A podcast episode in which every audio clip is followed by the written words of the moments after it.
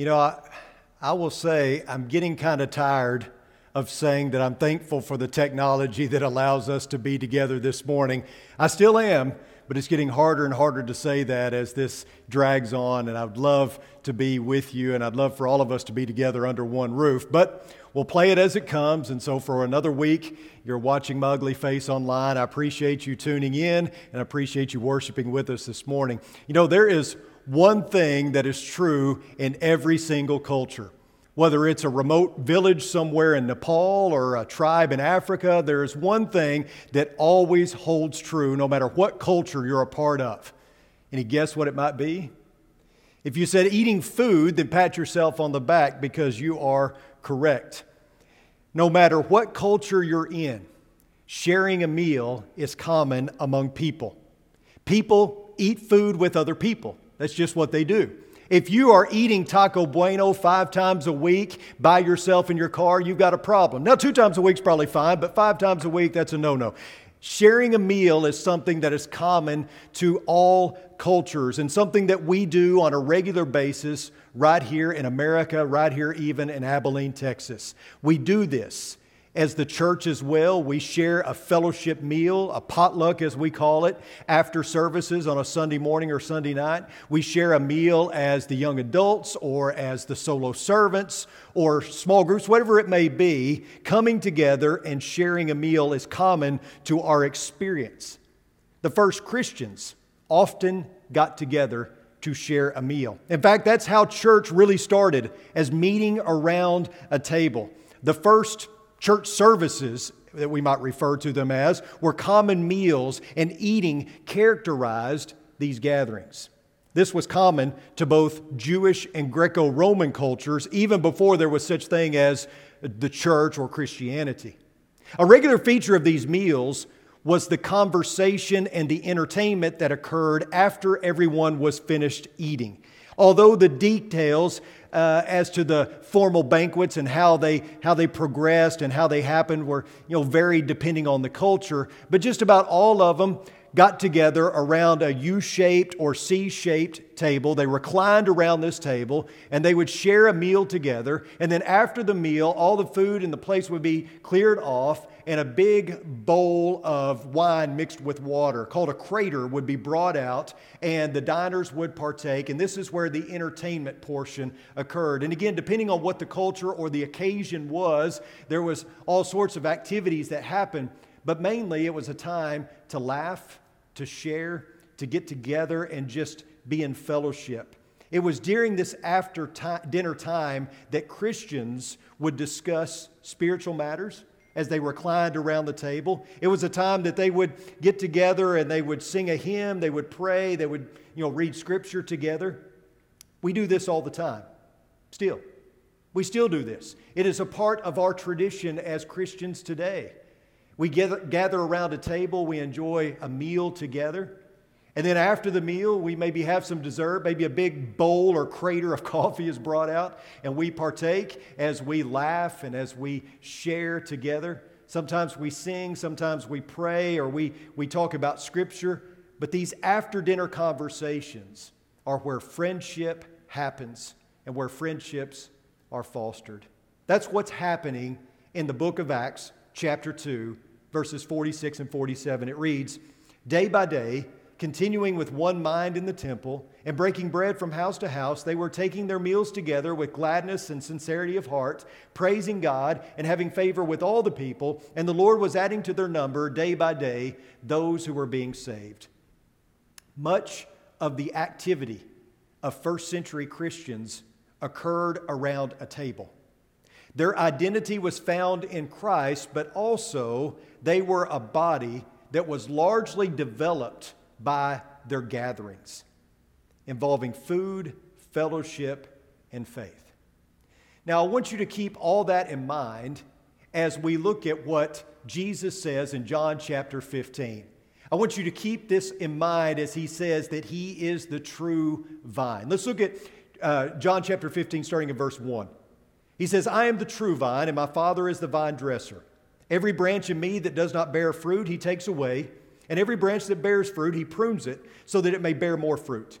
You are already clean because of the word which I have spoken to you. Abide in me, and I in you. As the branch cannot bear fruit of itself unless it abides in the vine, so neither can you unless you abide in me.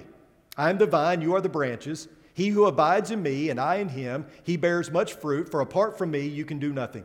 If anyone does not abide in me, he is thrown away as a branch and dries up, and they gather them and cast them into the fire, and they are burned. If you abide in me and my words abide in you, ask whatever you wish, and it will be done for you. My Father is glorified by this, that you bear much fruit, and so prove to be my disciples. Just as the Father has loved me, I have also loved you. Abide in my love. If you keep my commandments, you will abide in my love, just as I have kept my Father's commandments and abide in his love. These things I have spoken to you, so that my joy may be in you, and that your joy may be made full. Now, John chapter 15 gives us a seat at the dinner table. You see, the setting of this passage goes all the way back to chapter 13. And what we see in chapter 13 is it's Thursday night. Jesus will be crucified the next day, and his disciples are having dinner together. So, everything that we read from John chapter 13, verse 4, all the way to John chapter 17 is an after dinner conversation. Now, understand that in verse 30 of John 13, Judas Iscariot has left the picture. And so, what we have from that point forward is Jesus having an after dinner conversation with his 11 closest friends. And here's the neat thing we get a place at the table. We get to recline at the table with them in spirit, and we get to hear this after dinner conversation. We have a place at the table. And as we sit in and listen to this conversation, I want us to really focus on two verses that will help us to understand what Jesus is saying. The first one is found in John chapter 14, verse 1. It's repeated in John 14, verse 27. And it's when Jesus says to his disciples, Do not let your heart be troubled.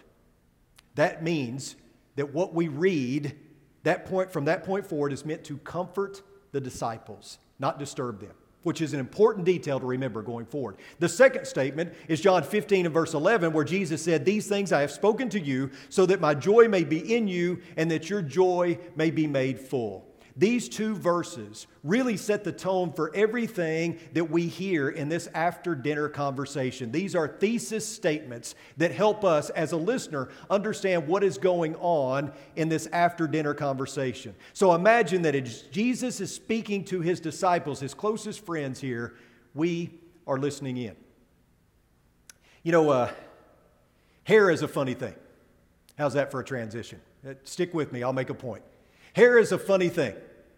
Sometimes when I get done speaking, I'll go to the back of the auditorium and I'll look at everybody in the auditorium and kind of, you know, maybe see who uh, is visiting, somebody that I need to speak to after services specifically. And I'll stand in the back and sometimes I'll notice uh, a man with his arm around his wife and maybe he's caressing her hair. And, you know, uh, hair is a beautiful thing when it's attached to somebody, isn't it? I mean, a lot of times it is, for most of us anyway, especially women, you know, the long flowing blonde hair brunette hair black hair.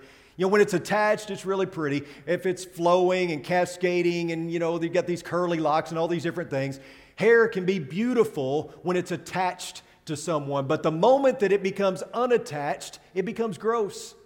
If you're showering and there's hair in the drain, even if it's mostly your own hair, that's disgusting. Or if you're uh, you know, cleaning out your pipes and you notice that one thing that's clogging is this clump of hair, you know, it makes you want to gag. Waiter, there's a hair in my food, right? Hair that is attached is beautiful. Hair that's not attached is disgusting. And that's really the point here, believe it or not, in John chapter 15. As long as you're connected, as long as you're connected to the vine, you're good. But the moment you become unconnected or disconnected from the vine, all bets are off. Jesus is saying, be a branch. That's your only job. In order to grasp the full meaning of Jesus' words, we actually need to kind of back up a little bit. Look at verse 1 again. It says, I am the true vine, and my Father is the vine dresser. You'll notice that Jesus says, I am the true vine here. He doesn't just say, I am a vine. He says, I am the true vine. And this is important because Jesus is not making some agricultural reference here. We can't get lost in all the horticultural metaphors. Jesus is making a critical allusion to the Old Testament. He's comparing himself himself to Israel. Throughout the Old Testament, Israel is referred to as the vine. The vine is what represents the people of God. But what's interesting is that whenever this vine imagery is used, it is always used in a negative sense. Take Jeremiah 2:21 for instance. Yet I planted you a choice vine, a completely faithful seed.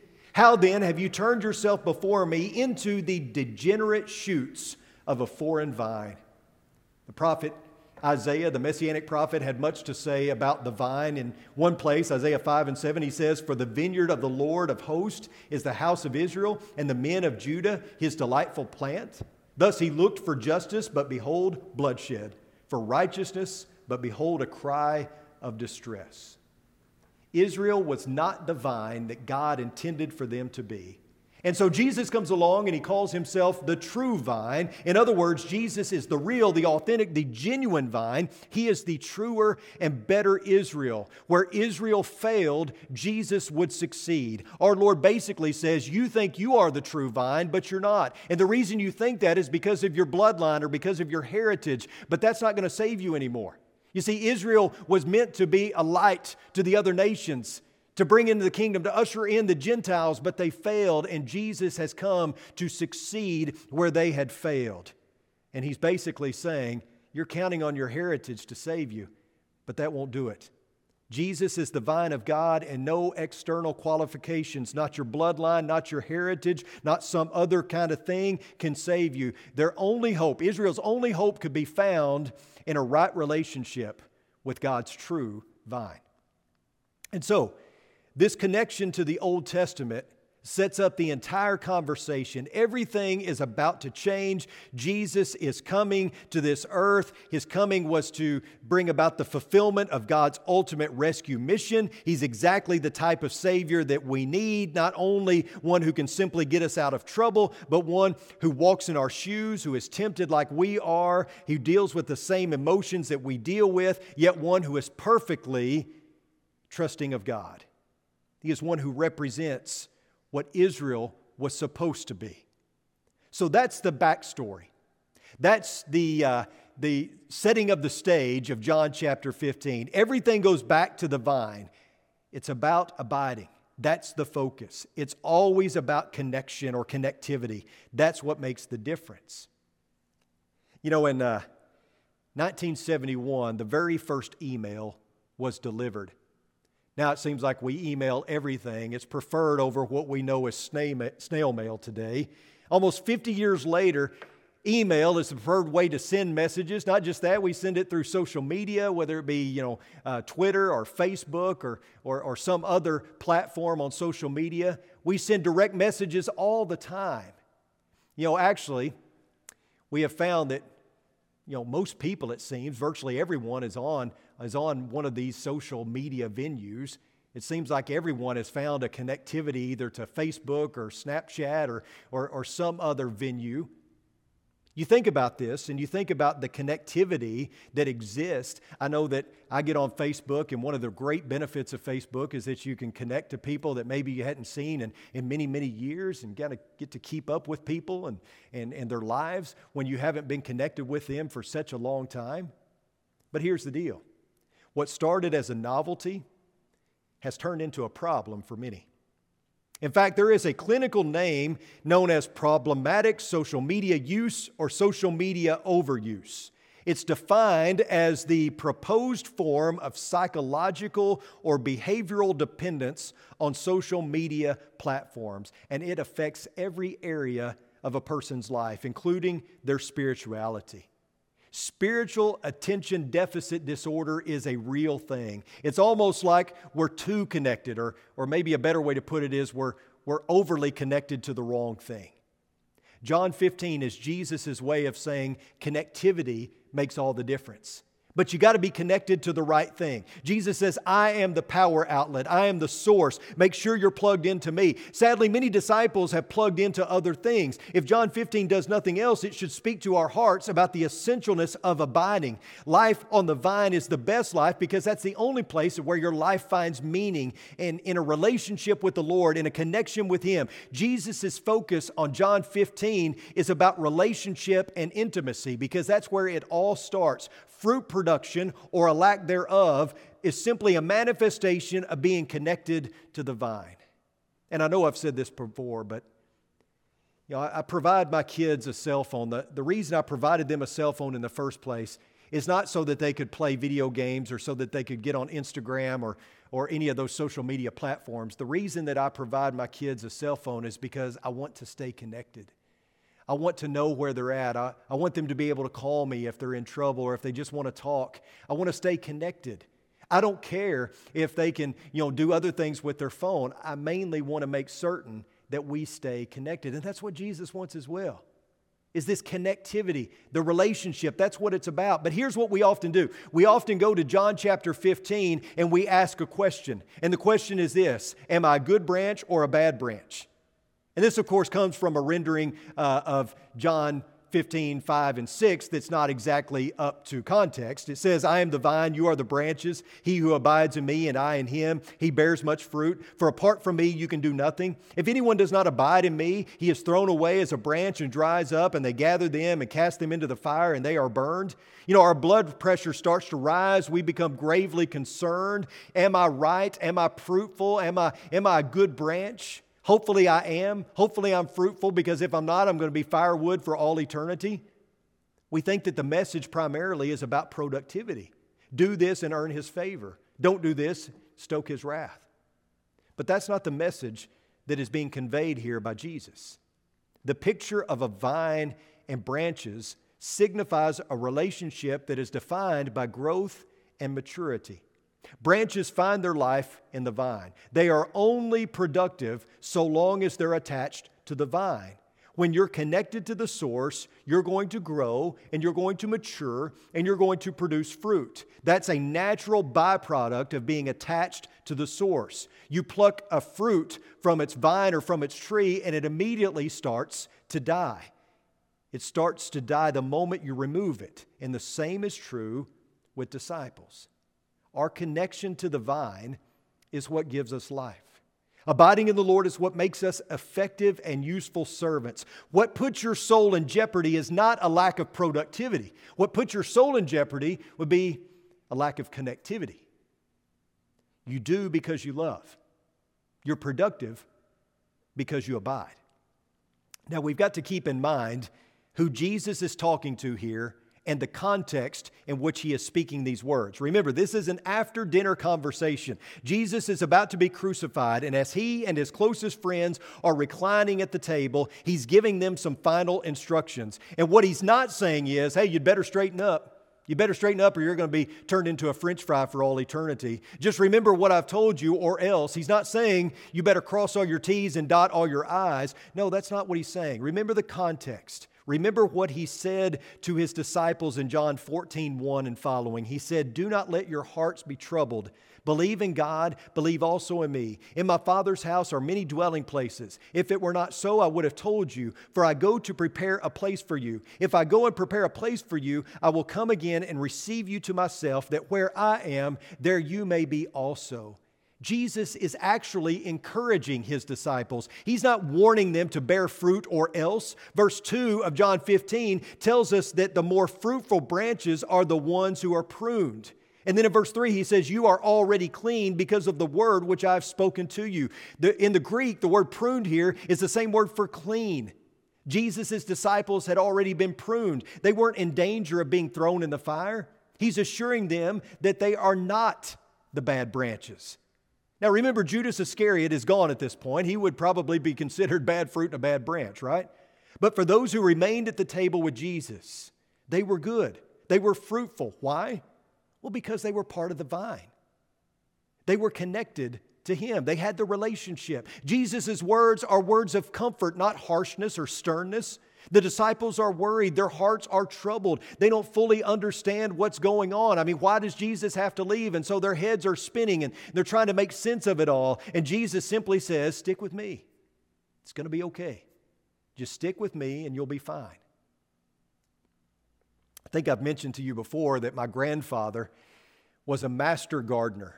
He had a large garden at our house, and then he had a smaller garden at his house, and he worked in the garden all day, it seemed like. He could grow just about anything, and and it was of a high quality. And, and actually, if he was here today, he would probably correct me on that and say, I, I didn't really grow anything. He always gave God the credit. God was the master gardener in his mind. My dad, who recently became a Christian, but even, even when I was growing up as a farmer, he would often talk to me about the germination process and how it's a miracle of God, that God is the one who causes the harvest.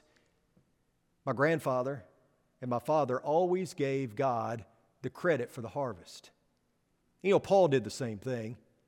In 1 Corinthians 3, starting in verse 6, he says, I planted, Apollos watered, but God was causing the growth. So then, neither the one who plants nor the one who waters is anything, but God who causes the growth. In other words, the gardener gets all the glory, right?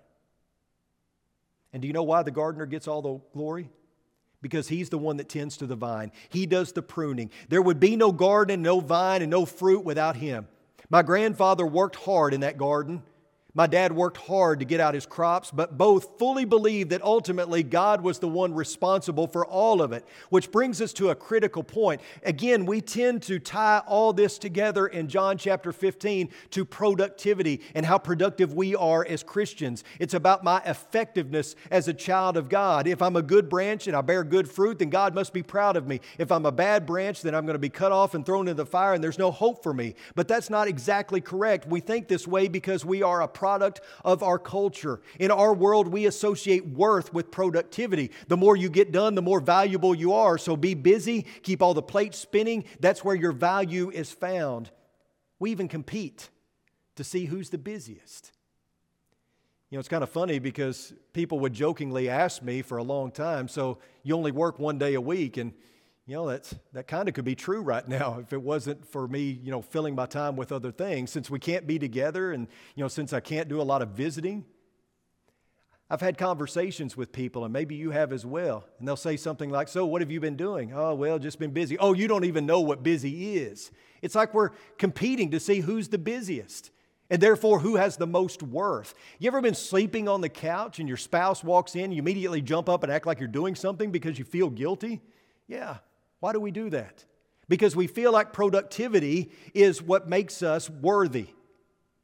It reminds me of the, the Seinfeld episode, those of you who are Seinfeld fans, where George just acts stressed out all the time so that his boss will think he's busy. Every time they walk by his office, he's throwing his hands up in the air and he's yelling and he, he's acting stressed so that they will think that he's busy because that's really what it's all about. If you're stressed to the max, if you have heart problems and things like that because of your work, you must be valuable, you must be worthwhile. But Jesus says basically, you can be busy at a lot of things and still not be productive. The most important thing is your connection, the relationship.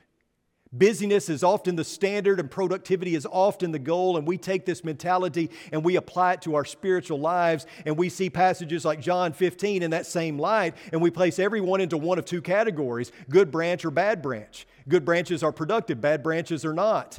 Prune branches go to heaven, non productive branches go to hell. If I do good, I get a mansion, a robe, and a crown. If I don't do well, I get charbroiled for all eternity. But the problem with this is that Jesus already stated, apart from me, you can do nothing. So, what are you trying to prove? If apart from me, you can do nothing, what are you trying to prove? You, you think maybe that you're going to outwork 10, 10 other people? You think that maybe you're going to do the work of 100? I mean, what is it that you're trying to prove here? This isn't about you to begin with. This is about the Father and what glorifies Him. Jesus isn't talking about productivity because productivity is just simply about transactions. It's about being busy, and that's it really. Again, Jesus is speaking of abiding. You're a branch, which means that your production is based solely on your relationship to the vine. You know what a branch that's separated from the vine can do? Absolutely nothing. But that's what we act like when we attempt to reach some level of production on our own.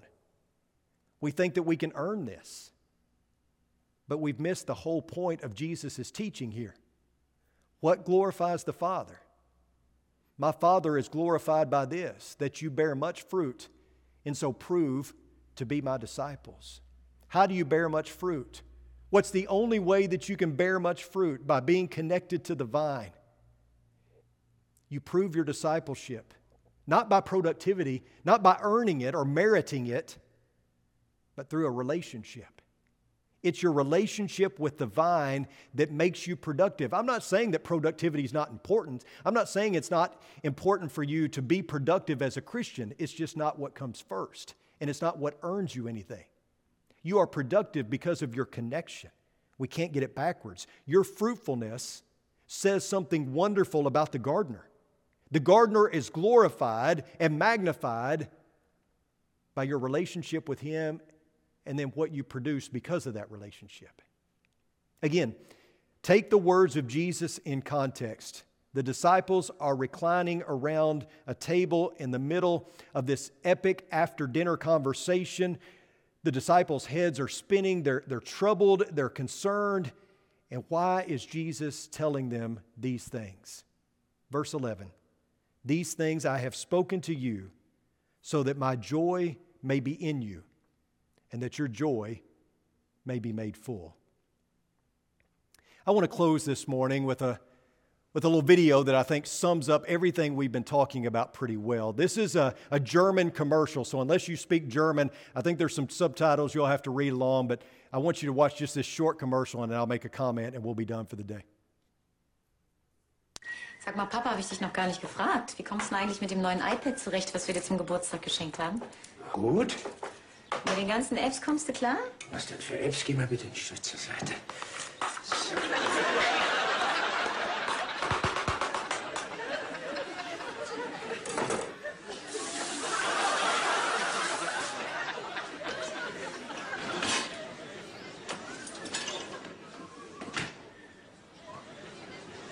Was ist? Not sure if you could see it real well there, but the, the daughter asked her father how he's liking his new iPad, and all the while he's, he's using it as a cutting board, and he takes it over the sink and he washes it off and he sticks it in the dishwasher. But here's the point it's sad when, when people don't live out or fulfill the purpose for which they were created. It's sad when you see something costly being used in a way that doesn't fulfill its intended pur- purpose. Even worse, when something costly is being used for an unintended purpose. My friends, God created us for a purpose. And here it is it's simply to glorify Him. That is our purpose. That is what we are seeking to fulfill in this life. That is the intent of God putting us here on this earth to glorify Him. And that's only going to happen if we stay connected to the vine.